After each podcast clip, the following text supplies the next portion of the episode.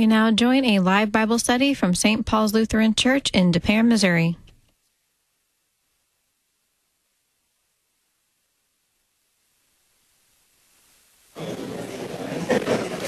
Good morning, everyone. Welcome to the Bible class at St. Paul's Lutheran Church in Des Peres, Missouri. It's very good to have all of you here this morning, and a welcome to all of you who are listening via KFUO radio. Welcome. It's good to have you with us this morning. My name is Jerry Bodie. I am a member here at St. Paul's, and I teach in the Department of Historical Theology at Concordia Seminary here in St. Louis. We call this the Bible class hour, but uh, as many of you know, from the last several weeks, we've been doing a, a little survey of the history of the early Christian church. Today, this morning, is our last session for this class, so we're going to be wrapping things up this morning. Last week, we talked about the creeds. We talked about both baptismal creeds, creeds that were used uh, to confess the Christian faith when people were baptized. Some of those were very simple creeds, as we heard. We also talked about the other creeds, for example, the Apostles' Creed, and then the creeds that were produced out of councils of the church, like the Nicene Creed or the Athanasian Creed. Last week, we also talked about the regula fidei, the rule of faith. There were many different rules of faith in the early church, which were kind of like summaries of the Christian faith told in narrative form. They were a little bit like creeds, but often much longer than a creed. And they would tell the basics of the Christian faith, the story of salvation in Jesus. Those were widely used uh, and disseminated in the early church. And then finally, last time, we began to talk about the earliest Christian monks, who uh, were people who went off to live often in isolated places like a desert to live the kind of life that they believed that God had called them to live, a Christ-like life uh, away from temptation and sin.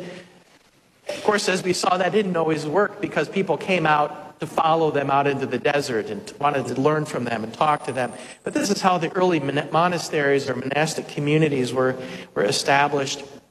Those Christian monks were trying to live a life that they believed that they found an example of in the scriptures. And so that was, a, I think, important thing to remember. They were trying to live out the teachings of the scriptures in their daily lives.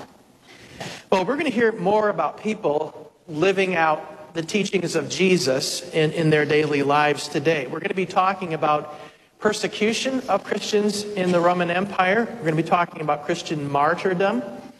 And we'll be talking also about the Emperor Constantine and his introduction uh, or his conversion to Christianity and his uh, edict of toleration. We'll see how Christianity really becomes a, a, a very significant force in the early, uh, in the, in the, uh, really by the early fourth century. And we'll look ahead a little bit more at what will become of Christianity within the Roman Empire. So we're going to be starting today by talking a little bit about what is going on in the Roman Empire in the late third century and the beginning of the fourth century. As you remember, our class is really going up until the time of Constantine. Constantine dies in the year 337 AD. So we're kind of getting up into that later time period for our course. Well, by the beginning of the fourth century, Christianity had been in the Roman Empire for more than 250 years. That's a long time and it still did not have any official status in the empire. But during those 250 years, both the Roman Empire and Christianity had changed a lot during that time. The empire was going through a very difficult period. We talked at the beginning of this class about the Roman peace, the Pax Romana. This was a, a period of time from the late first century BC until about 200, 250 AD, when things were going well in the Roman Empire, there was peace, uh, good administration, and so forth. Well, that, that time has now passed. Part of the problem that the Romans faced was administering this huge empire and trying to keep everything together. It was a very difficult thing to do. The empire faced almost constant hostile invasion from the outside. These would be uh, like barbarian armies from uh, Northern Europe or from the West. Uh, they would come in and make uh, in, in, invasions and, and, runs into the Roman Empire and defeat its armies. The armies were having a difficult time. They were being defeated all too frequently. And many times soldiers didn't, decided they didn't want to be in the army anymore and they would desert and go off and leave the army weakened. The Roman Empire also had to deal with internal problems, internal conflict. There were a series of civil wars in the late third and early fourth century. As we'll see, uh, Constantine himself was involved in one of these civil wars. There's a lot of political fragmentation. Things are beginning to come apart. The empire's finances were in a shambles. They, were, they weren't able to pay their bills and they were in debt. This whole old system of imperial administration really had not been updated to meet the new challenges that the empire was facing. And the empire, the administrative system was inefficient. And the, there were all kinds of social problems. The populace uh, was uh, engaged in little revolutions and all kinds of strife and tension. My, my point is that the empire was weakening, and there was a lot of uncertainty about the future. At the same time that this is happening, the Christian church has been growing rapidly and really unexpectedly. Uh, historians have estimated that by the beginning of the fourth century, that there were about 10 to 12 million Christians in the Roman Empire. The empire probably had about 120, 130 million people at the time. So about 10% of the people in the Roman Empire were Christians.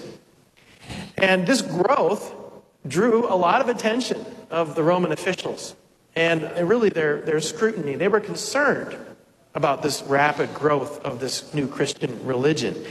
And the emperors in particular began to recognize Christianity as something that was not only taking hold throughout the empire, but it seemed to be having a, a big impact on the empire. And it wasn't necessarily positive as far as the Roman emperors were concerned. Now, again, the problem is that the empire was coming apart. So this is a time of crisis. And many believed that the empire needed the support and the protection of the ancient Roman gods. We have to go back, they said, we've got to go back to the true old religion. Uh, and that then will help us put a stop to everything that's hurting the empire, whether from without or from within. So they want to put the emperors in particular, who are uh, given the task of supporting the Roman Empire and, and even its religion, wanted to stop anything that would hurt the empire. And then you take the Christian religion, the Christian faith, with its exclusive claims about God and the Christian refusal to worship the Roman gods and Christian refusal to honor the imperial cult. Remember that there was this whole worship of the Roman emperors, and people were supposed to offer sacrifices to them. And Christians refused to do that. The Christians worship one God, and not the Roman Empire. So Christians began to see Satan as the enemy for some Romans, especially the emperor. So they began to take steps to stop Christianity on a large scale and to punish the Christians. Now, I want to go back and talk just a little bit about the, uh, the early persecution of Christians. We haven't talked about this very much.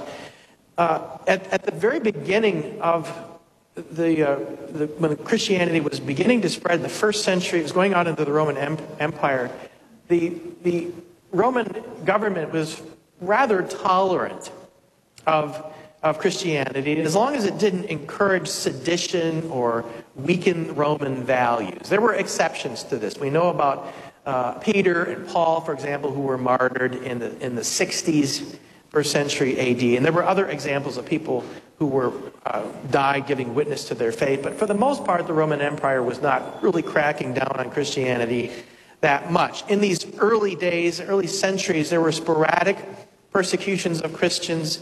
Uh, often this would take place with Roman imperial approval. They'd sanction, yeah, fine, go ahead. But it really took place at the local level. In cities, in certain regions, there would be persecutions. For example, uh, we know that there were persecutions under the Roman Emperor Domitian. at the end of the first century, and under the Roman emperors Trajan and Hadrian in the early second century. There were also persecutions under the Roman Emperor Marcus Aurelius later on in the second century. Now, usually, these persecutions were prompted by the Roman demand to worship this imperial cult, to offer sacrifices to the emperor. And sometimes they might be very simple little things like burning some incense uh, to honor and respect the emperor. Uh, that was the demand, and Christians refused. So there was that problem of, of refusal to cooperate with the Roman demand or Roman uh, demand to worship. But there were other problems as well. Sometimes Christians were simply blamed for anything that went wrong. Uh, whether it be a bad harvest or, you know, you name it, they would get blamed for it. Uh, the early church father Tertullian, who was in, in North Africa, made a sarcastic comment about this in the second century.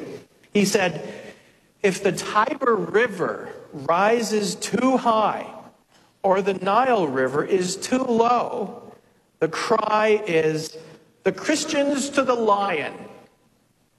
And then he adds, All of them to a single lion. Well, the problem is that Christianity continues to spread. You know, I've got a map on the screen here, and you can see the darker areas that are kind of orange are the areas where uh, Christianity is really taking hold. You can see, for example, that, that uh, there are places in the um, in, in the Palestine, especially in Syria and in Asia Minor, in North Africa, and various places in Italy. The darker areas are what you see. These are concentrations of Christians by around the year 300. The lighter areas in yellow would be where Christian, Christianity is by the 6th century. So as you can see, it's spreading very quickly. Here's another map that kind of does the same thing with the areas of green is where the Christians are. The more Christians there are, the more attention that they get, and the more uh, there will be an interest in, in persecuting them.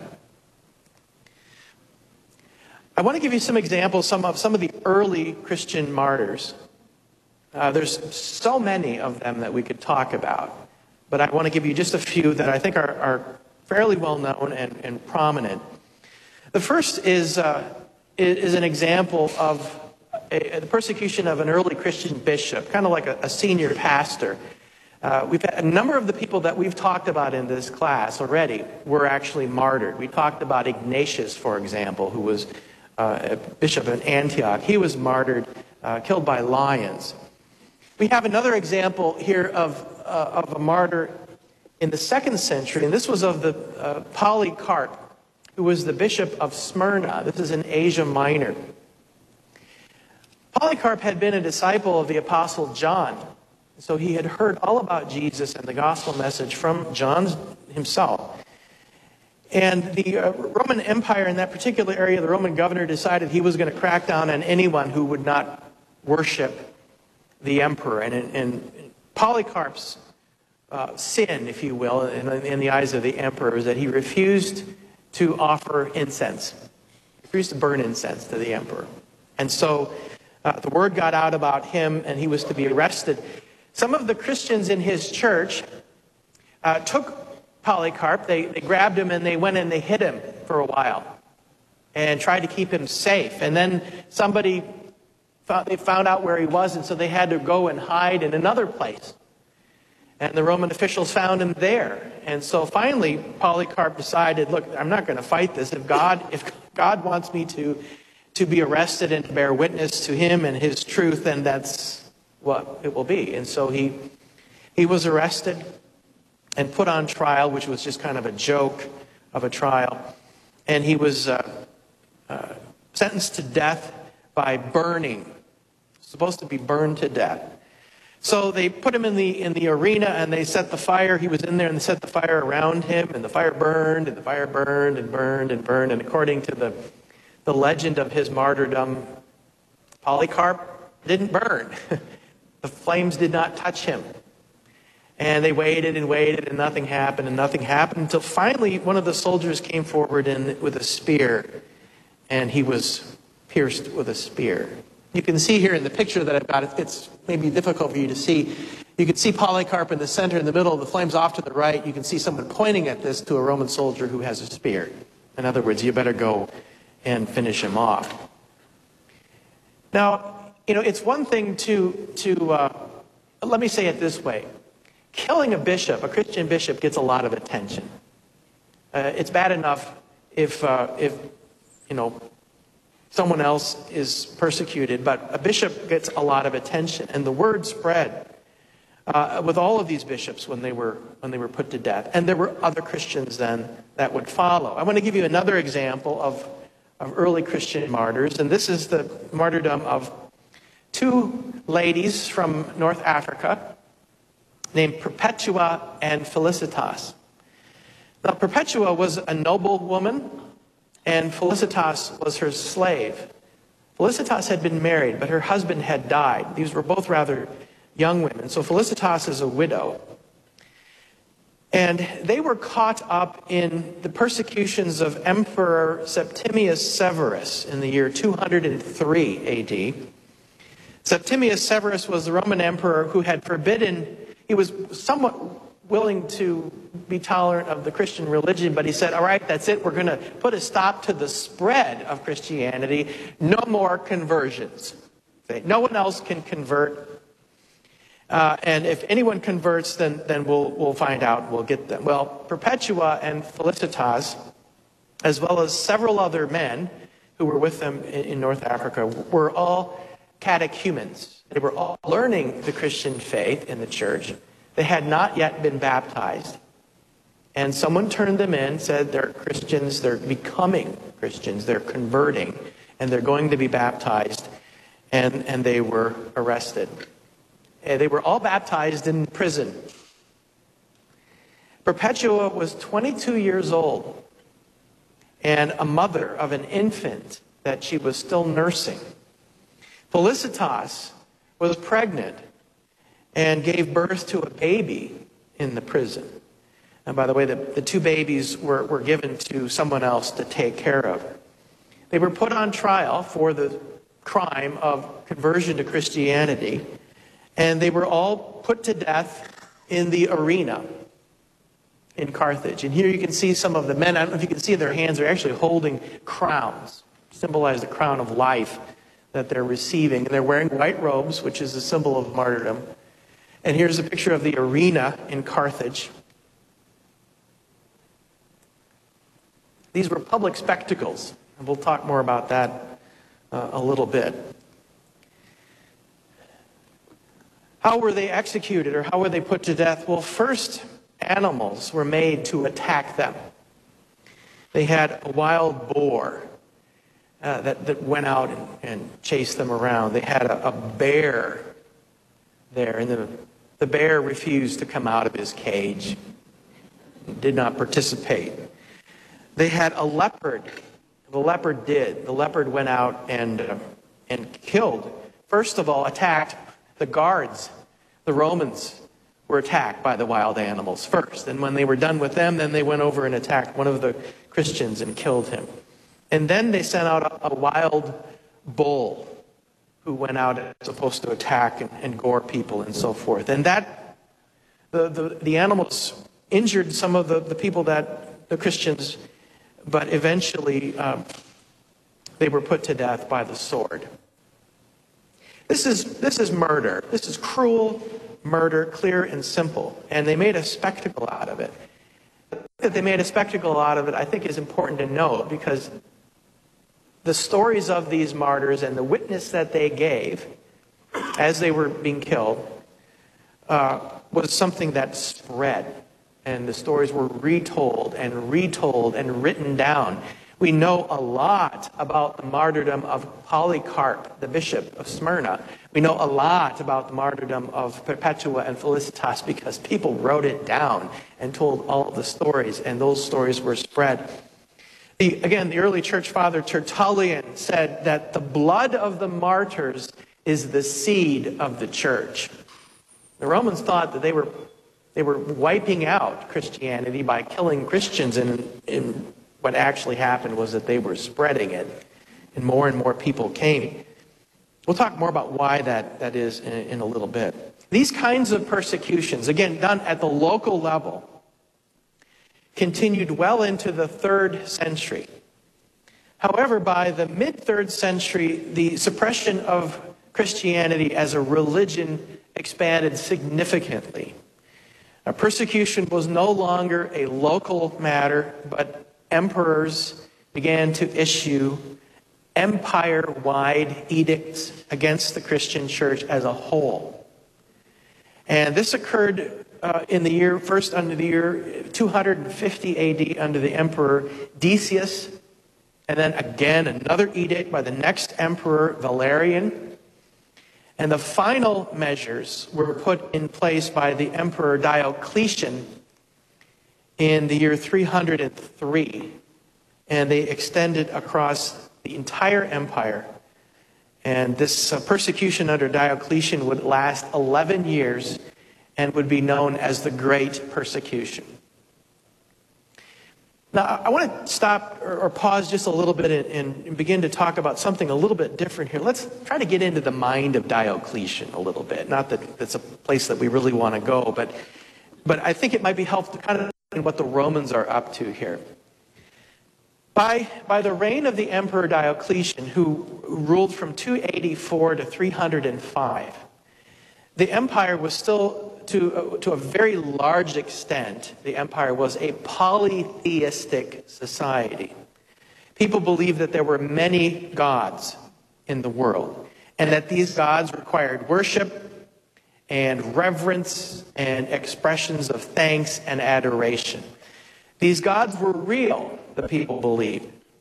And the work, and they worked to please the gods, and, and they avoided doing anything that would displease gods. You don't want to make them mad because then they'll start doing things or not doing what you want them to do.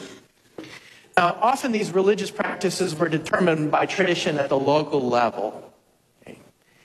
Uh, specific gods, for example, might be worshipped at specific places, and other gods might be worshipped everywhere in the empire.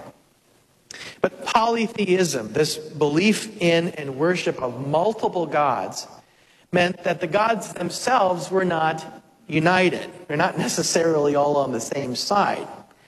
Uh, and they're not really interested in unity. These gods were not regarded as equal among themselves. Some were high gods like Jupiter. Uh, some were rather low gods, not very important, just kind of regional types.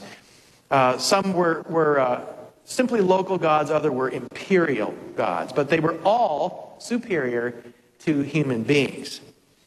These gods were believed to be present with humans in the world every day, to stand close by them, uh, especially those who worship them.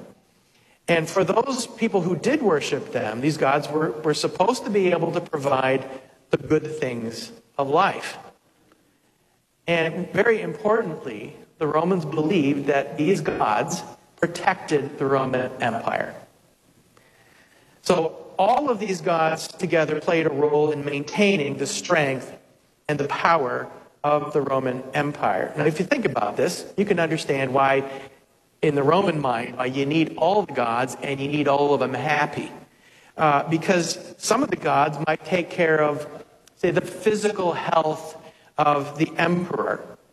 Other gods might cause the armies to be victorious in battle. Some of the gods might provide for a good and plentiful harvest. Some other gods might take care of travel, prosperous commerce. Gods might send rain and a healthy climate. This is what I'm getting at here. You need all of those gods to take care of everything that you need in the world. And if you're an empire, you really need everything working properly. Let me give you an example here. Uh, if the Roman Navy won a sea battle, everyone would want to make sure to make a thank offering to the god Neptune. In Greek, he was Poseidon. Neptune is the god of the sea and of naval warfare, especially, well, you hope it'll be successful. If you make him mad, then he might be the god of unsuccessful naval warfare. So you got to get on his right side. Another example If the Romans were helping, or if the Romans were hoping for a, a plentiful harvest, they would be sure to worship the goddess Ceres, great Demeter. Ceres, for the Romans, is the goddess of agriculture and grain. Uh, we get the English word cereal from the goddess Ceres. This is uh, someone put a, uh, a, commemoration of the goddess Ceres in this mosaic on the floor of their home. So the point is, you, need all of these gods to do everything that you need. They don't have one God that does everything. They have a bunch of different gods that do things that you need them to do. So the Emperor Diocletian is a very devout worshiper of the Roman pantheon of gods. He took the Roman religion very seriously. And in the year 302, Diocletian declared this is a quote he said, The ancient Roman religion must never be censured or condemned by a new one. Or it, Roman religion, or, I'm sorry, or it is the height of criminality to reverse that which the ancestors had defined once and for all, things which hold and preserve their recognized place and course. In other words, it is a crime to do anything that opposes or undermines the Roman religion because the Roman Empire is at stake. So the Roman religion was for Diocletian and for many other Romans not simply about personal faith and well being, but it is about the welfare, the preservation of the empire. It is about the security of the empire itself. So you better not be doing anything that undercuts the empire. You see how quickly this becomes political here. There's not a lot of room. And of course, the Christians have, they don't have any use for the pagan gods, uh, but they did not deny their existence. And I, I want to talk about this a little bit here. I, I think that uh, if, if we actually think about this, we can understand where the Christians were coming from. The Roman gods, both the high ones and the low ones, for the Christians, the Roman gods are demons. They actually exist. They're evil spirits. They're faceless, invisible powers. They are malevolent and certainly could not be relied upon to do anything good for the Roman Empire and its people. They're false gods. The Christians saw the Roman gods as simply pulling people further away from the one true God. And these demons confirmed these Romans in their error. The demons had exchanged the truth for a lie, and they were destructive forces in the world. This is part of the reason why exorcism was a common practice in the early Christian church and part of the baptismal rite. We talked about this last week. That baptism, uh, the exorcism is part of baptism. We have it in our service today. If you go to the, the last, uh, the 1045 service today, you'll hear it again. You renounce the devil, the world, and all his ways, and so forth. The devil and all his ways, all his works. It was part of it then. Well, with these kinds of, of presuppositions, I think you can see that there's going to be a conflict between the Roman Empire and the Christians. It's only a matter of time, it's inevitable. Uh, Christians had exorcisms to drive out the evil spirits. They prayed to God to protect them from evil and Roman pagans tried to drive out the Christians and kill them. This is about persecution and martyrdom. This is a religious battlefield with a public clash of gods. This is a very serious struggle between the Christian God and the Roman pagan evil spirits. And it raised some very, very important questions, especially for the Christians. To whom do the pagan Romans belong? And to whom do Christians belong? Whose power possesses whom? And whose power is going to be victorious? I, uh, I uh, was very pleased to see this morning. I came in to first service at 8 o'clock and got my bulletin and opened it up.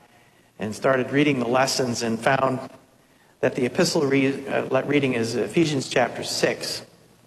This fits perfectly with this discussion. If you were in the 8 o'clock service, you heard the text and you heard a really wonderful sermon by Pastor Thompson on this text. But uh, Ephesians chapter 6, verses 10 through 20 is our epistle reading for today. I'm going to read part of it. Finally, Paul says, Be strong in the Lord and in the strength of his might. Put on the whole armor of God that you may be able to stand against the schemes of the devil. For we do not wrestle against flesh and blood, but against the rulers, against the authorities, against the cosmic powers over this present darkness, against the spiritual forces of evil in heavenly places. Therefore, take up the whole armor of God that you may be able to withstand in the evil day, and having done all, to stand firm. You know the rest of the text. Paul talks about putting on Christ, putting on uh, the gospel of peace, the breastplate of righteousness, the belt of truth, taking up the shield of faith, uh, and taking on the helmet of salvation, the sword of the Spirit, which is the word of God. This is spiritual warfare, especially as the, as the early Christian Christians see it, especially the martyrs. They know what this is about. And so they recognize that, that they are simply soldiers on the battlefield and that their God will be victorious. And that Christ has already defeated the devil and his demons, as Pastor Thompson said in his sermon this morning.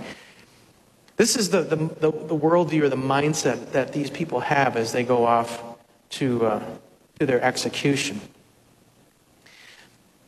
When Emperor Diocletian decided that he was going to crack down on the Christians, he focused his efforts in, on three things. First of all, Diocletian decided we're taking out people. In other words, we're going after the pastors, the leaders of the churches, the elders, and we're going to go after the bishops, which are like the senior pastors for a particular area. So Christians, people, were targets of the persecution. The idea was that if we could take out, this is a typical Roman military kind of strategy. You knock the head, take out the head, take out the leadership, and everything else will crumble. So that's what he did. That's the first thing. What you've got here on the screen here is, uh, is an example of this. This is the martyrdom of Cyprian, who was a bishop of Carthage. In 258, he's being beheaded. This is a 19th century, early 20th century uh, painting of this, but I think it shows you uh, the, the drama of all of this. So you take out the, uh, the leadership in the church. The second thing that Diocletian focused his efforts on was the destruction of Christian texts. Take their Bibles away and burn them. Take their catechisms away and burn them. Take their sermons that are written, anything that they've got. And by this time, by the uh, end of the third, beginning of the fourth century, we've got books. These are codexes. Now, previously they had scrolls, which you had to unroll, you know, and they were kind of ungainly. They get kind of big and, and heavy and bulky, but codexes, books are a little bit easy to hide and carry. And so there was a wide scale effort to take Christian texts and destroy them. Romans are really intimidated by books. They've got books. They keep their laws in books. And uh, they recognize that books are things that uh, contain all kinds of information and knowledge. You got to get rid of them. So that's the second thing. Take away their books. And finally, Diocletian focused his attention on the destruction of Christian churches. As you know, Christians early on had been worshiping in houses and then made, had very, very modest little churches. By, by the end of the fourth century, or end of the third century, beginning of the fourth century, Christians have some pretty, pretty big churches. Churches that can hold hundreds of people. And Diocletian focused the efforts on the destruction of those things. Just simply take them apart, clean up everything they never existed, just wipe them out.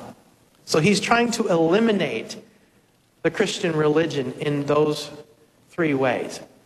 Take out the, the, the leadership of the church, take out, get rid of their texts, and take away their churches. I, I have to just point something out to you. We had, at Concordia Seminary, we had a, a PhD student graduate this last spring, and he wrote his dissertation on the history of the Soviet persecution of the Lutheran Church in the Soviet Union in the 1920s and 30s and 40s. Uh, and I was privileged to read this dissertation, which is just marvelous. And you want to, what do you think that the Soviet Union did to try to dismantle and take apart the Lutheran Church in, in Russia? They, they took their pastors and they arrested them. If they didn't kill them outright, they would uh, send them to a gulag in Siberia where they were never heard from again. The second thing they did was take away all their books and destroy them. And the third thing that they did was they, Soviets, confiscated all the church buildings and turned them into factories or something else. And it was just as if the church had never existed. That was how they tried to eliminate it. Well, religious martyrdom is until the Christians come along. The Romans don't have a habit of taking out any other group. And in our time, we have the advantage of hindsight. We can look back through history and see. And we're kind of accustomed to the idea that Christian men and women and children should suffer and die for their faith in Christ. We know this. This has happened. But at the time that these persecutions were happening, the Christian idea of being a martyr, a witness, that's what martyr means, a witness to Christ unto death, uh, which was often a horrible, excruciating death. That idea of being a martyr was new, and it was very frightening to the people. And these early Christian accounts of, of martyrdom, stories of their suffering and death and their, and their faithful witness, they emphasize that these men and women belong to Christ and that the Almighty God was with them. That's what you often hear in these accounts of their death. And in their deaths, they were victorious over the power of the pagan gods and the power of the demonic forces that were behind them. Martyrdom was seen by everyone, pagans and Christians, as this public spectacle that was witnessed by the entire community. But Christians understood martyrdom as a sign of the power of Christ, that they were being killed on the battlefield of this great religious struggle. And by their courageous witness in the face of death, the power of Christ and the Almighty God was on display for everyone to see, and they regarded it as a triumph so many of these early Christian martyrs would come to understand, or certainly people who looked at, the, at their lives wanted to imitate them. They wanted to be martyrs themselves. They wanted to have the honor of, of dying for Christ.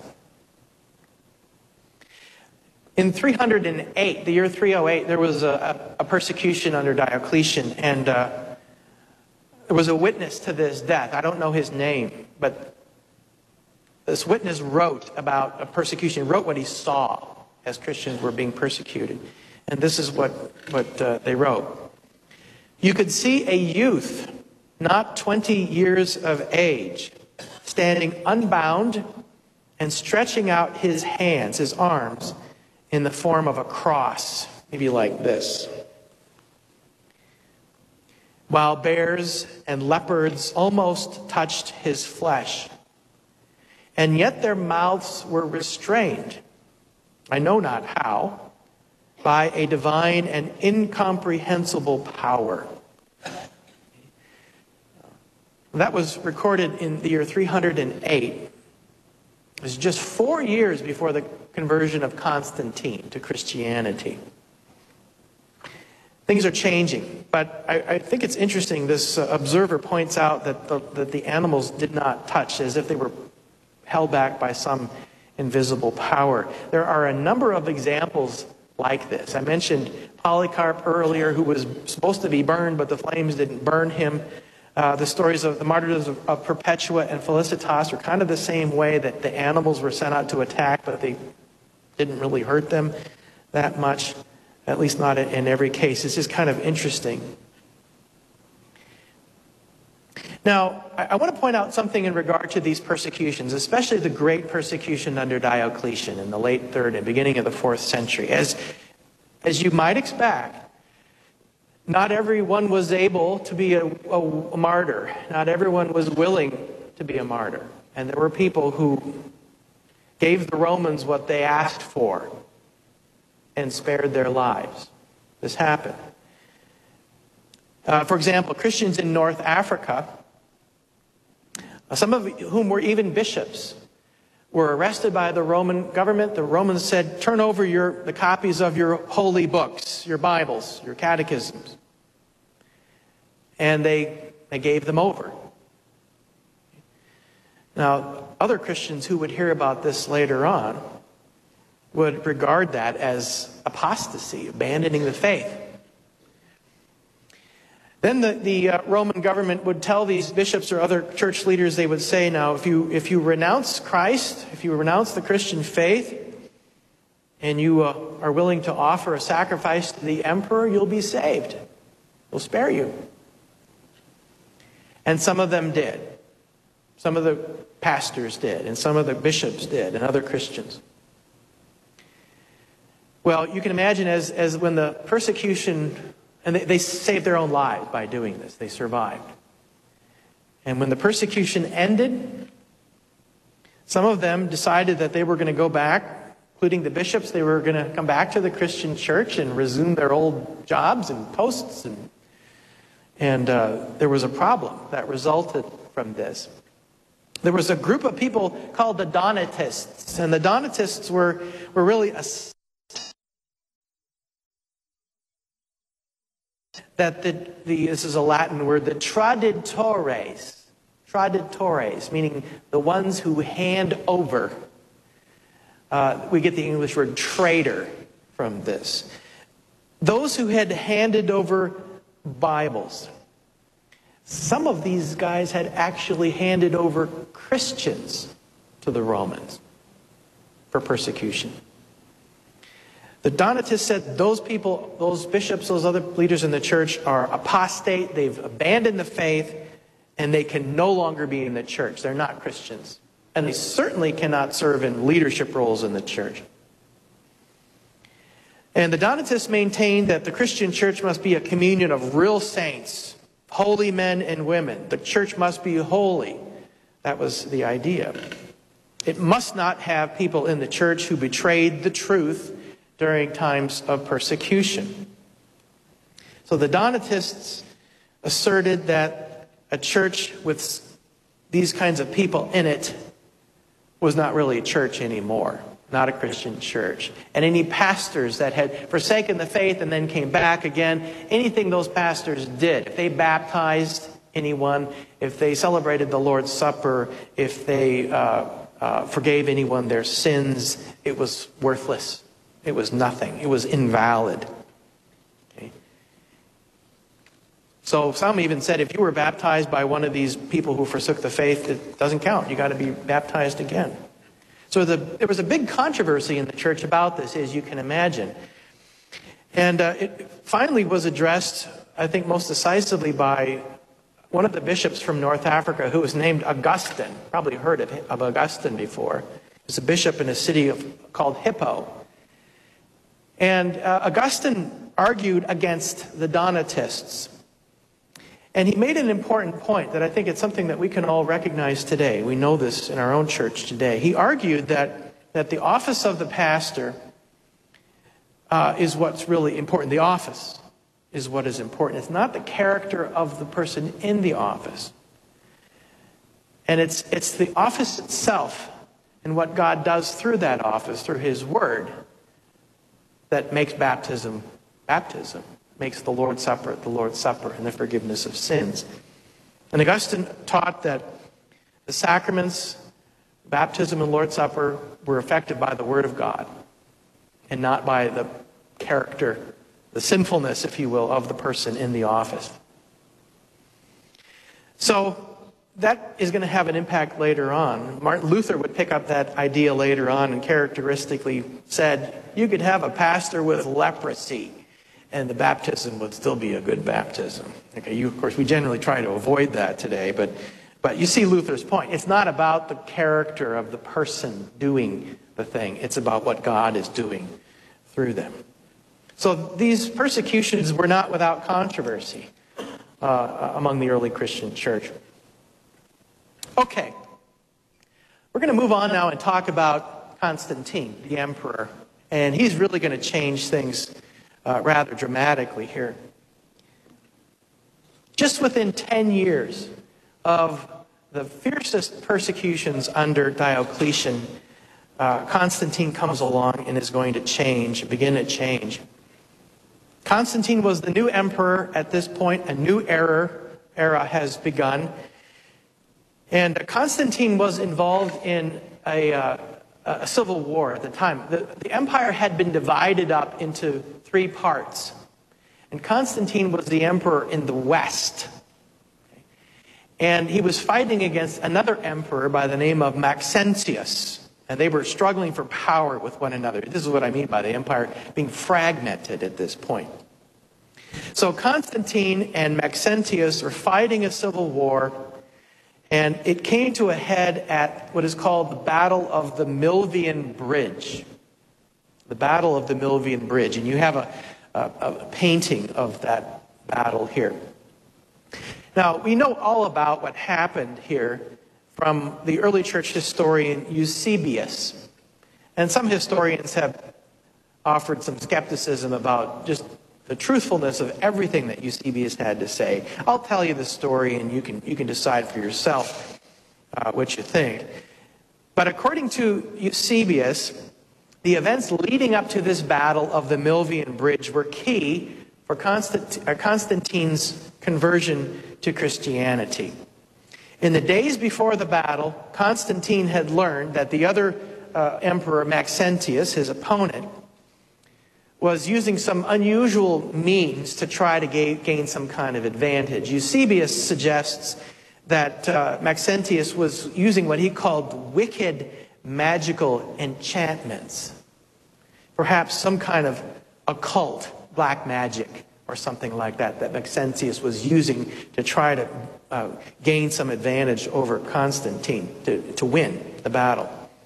So Constantine figured that he's going to need a little extra help here beyond what his army could normally do. And Constantine remembered that in the past, the Roman gods had been rather fickle about battles. They didn't always come through. And Constantine remembered that trying to appease the gods was no guarantee of a victory. This is always the problem the Romans have. Their gods are not very reliable. Okay? They're not to be depended on. Constantine, when everything's at stake, everything's hanging in the balance, Constantine recognizes this. And then Constantine remembered that his father, whose name was Constantius, Constantius was a Christian. Constantius was actually one of the Roman emperors before Constantine. But he was a Christian in secret. And he had to be secret because the other emperor was Diocletian, who had this big persecution of the Christians. So Constantius, who was up in England, he was up in York, where he was based, way out in the middle of nowhere out there in the western edge of the empire. He kind of quietly kept to himself and worshipped as, as a Christian out there in secret. But Constantius had always told his son Constantine that he had trusted God, the Christian God, for help, and only in the Christian God. God had always saved him and always protected him. Well, Constantine's a pagan. He's not a Christian. But he remembered what his father said, and he figured, well, I'll, I'll try. So he prays earnestly to God for help. And while he was praying, according to Eusebius, Constantine received a sign from God. And Eusebius is careful to note here in his discussion of this that what he says what happens next is something that I heard from Constantine himself. Constantine told me this. I heard it from him, and that Constantine confirmed the statement with a solemn oath of its truthfulness. That's Eusebius. Constantine said it was about noon, about midday, and when he said, I saw with my own eyes the sign of the cross of light in the heavens above the sun, bearing the inscription, By this sign you will conquer. And I was struck with amazement by the sight, and my whole army witnessed this miracle. So, Constantine says he looked up into the sky and saw a cross of light in the sky and the voice or sign underneath it by this sign you will conquer. That night, Constantine had a dream in which he saw the sign of the cross again. And so Constantine ordered his soldiers to paint this symbol, the Chi Rho. Chi in Greek is shaped like an X, and Rho looks like a P, and you put them over one another, and they form the first three letters of the name Christ. Okay? In other words, the message is under the name of Christ, you shall be victorious. Constantine has his soldiers paint this symbol on their swords, or uh, their shields, as they go off into battle. They did, and they won. And Maxentius was killed, drowned in the river. Well, that's, that's the story as Eusebius tells us. And it appears from at this point on that Constantine converted from paganism to Christianity and never looked back. However, Constantine did not make public, is like his father at first, he did not make public his conversion to Christianity. He comes back to Rome, he has his triumph, always this big parade, you know, we won, we won, it's great. But Constantine offered no sacrifices to the Roman gods. People thought that's a little strange. They noticed that. Well, in February of the next year, in the year 313, Emperor Constantine and his co emperor, they had co emperors in those days, his name was Licinius. He was a pagan, this Licinius. Both emperors signed the Edict of Milan in the year 313. This declared toleration of the Christian religion in the Roman Empire. So, in other words, uh, it's okay to be a Christian. The, the Christian religion is, is, is acceptable. Now, we should recognize the fact that this edict actually proclaimed toleration of all religions. But it was clear that the, with the legalization of Christianity, which had very recently been persecuted by Emperor Diocletian, the legalization of Christianity is really now Constantine's intention. Again, Constantine, who is now a Christian, remains tolerant of the Roman religion. He's not trying to get rid of it yet. But what you do find him doing is him, he's increasingly active in promoting Christianity. And he's going to go uh, to great lengths to do that. So, this Edict of Milan in the year 313 effectively brought state sponsored persecution of Christians to an end. Christianity was now a legal religion, but it was not the official religion of the Roman Empire. It was not the official religion. That would come later under the Emperor Theodosius I who issued the Edict of Thessalonica in the year 380. That was in the year 380 was when uh, Christianity was the official religion of the emperor. Now, for his own part, Constantine was still kind of quiet about his own Christianity. He was not very open about this at first, but later on, he became more open about uh, his Christian faith. He was convinced that the Christian God was the one true God and that only He, the true God, could protect and preserve the Roman Empire. So, what you've got here, that's a, I think that's a really important point. The emperor, Constantine, his job is still to try to preserve the emperor and keep it strong and so forth. And he's convinced that the Christian God is the only one that will be able to help him do that. So, in a sense, we've kind of replaced the old Roman gods for the true Christian God. And from the very beginning, especially by the time Christianity is made the official religion of the empire, from, from this point on, Christianity and the Roman Empire are inextricably linked. And God is going to be called upon to protect the empire and its borders and its, its people.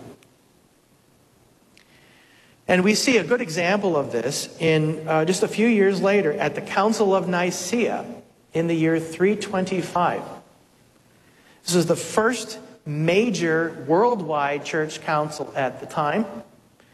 Uh, we call it an ecumenical council because it brought in people from the whole world. Uh, Nicaea was is uh, southwest of Constantinople, which is now northwestern Turkey. Uh, uh, it's on, in, in, Asia Minor. Um, and this council was called by Constantine himself.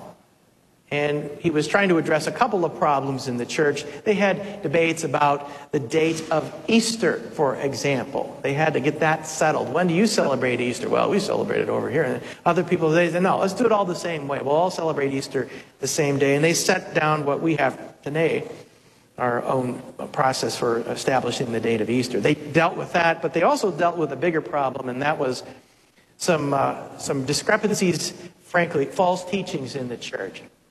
And they wanted to deal with those things. I won't get into all of that, but I want to do say that, that, that Constantine's concern there was to make sure that the Christian church was united in its faith. Because division of the religion in the empire, Christianity, would cause division in the empire itself. Uh, and so he worked very diligently. In fact, even chaired, Constantine, the emperor, chaired some of the sessions of this Council of Nicaea in 325. So he's concerned about the Christian faith, but he's also concerned about the political and social unity in the Roman Empire. And he thinks that consensus on matters of faith and practice can build unity not only in the church, but in the empire itself. What happens in the years after this, very briefly, is that Christianity continues to grow and expand.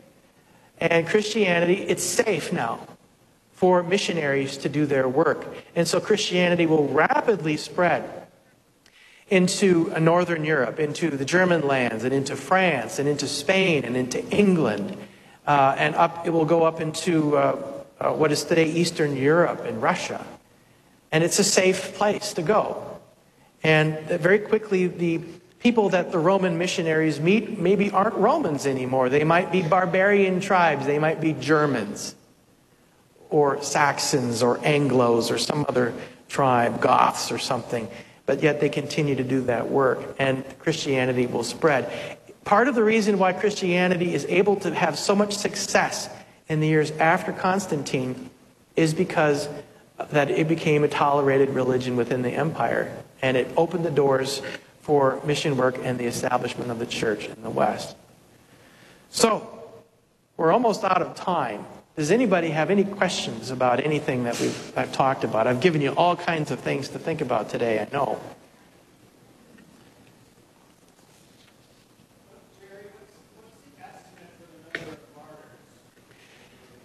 That, that, that's a very good question. Thank you. What is the estimate for the number of martyrs? It's very difficult to, uh, to know for sure because often this was not written down. Uh, I, I think that it's safe to say and by the way, historians have done a lot of work to try to figure this out. I think it's safe to say that the numbers of, of martyrs under the Romans was in the thousands. Thousands is very safe. Whether it was up into the tens of thousands, maybe not that high. It's, it's maybe not actually as many as we might think.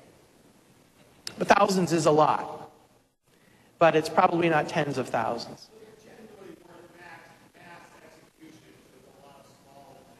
Yeah. There were some, there were some mass executions. I, I'm thinking of one case where they, they basically uh, took a bunch of Christians and exposed them to very cold weather and they froze to death. And I think there were about 70 of them. So you do have instances like that. But, but it's, it's mostly these kind of smaller versions where they go in and they round people up. And yeah. Yeah, that's a good question. I think the, the impact of, of the persecution and the impact of the martyrdom, though, is, is, is very long lasting. This, this idea that Christians may be called upon to suffer for Christ and bear witness to Him, that really has an impact. And it, it kind of comes back uh, in, in, the, in the church's mind as the years, as the years will go on. I, I think that there's a lot that we can learn from their witness, from their example, and there's a lot that we can recall of God keeping his promises to them. We can give thanks and praise to God for what he did for them, even while they, they suffered for him. Yeah, thank you. Good question. Anything else? Worldwide KFUO, a click away 24 hours a day. Originating from the studios of KFUO Clayton, St. Louis, the messenger of good news. Hi, I'm Mary Schmidt, Manager of Development at KFUO. Are the live worship services important to you? Are you blessed by these opportunities to worship God? If so, would you prayerfully consider supporting our ministry? Call me, Mary Schmidt, at 314 996 1518. You can also give online at kfuo.org. Thank you for your continued prayers and support of Worldwide KFUO, the messenger of good news.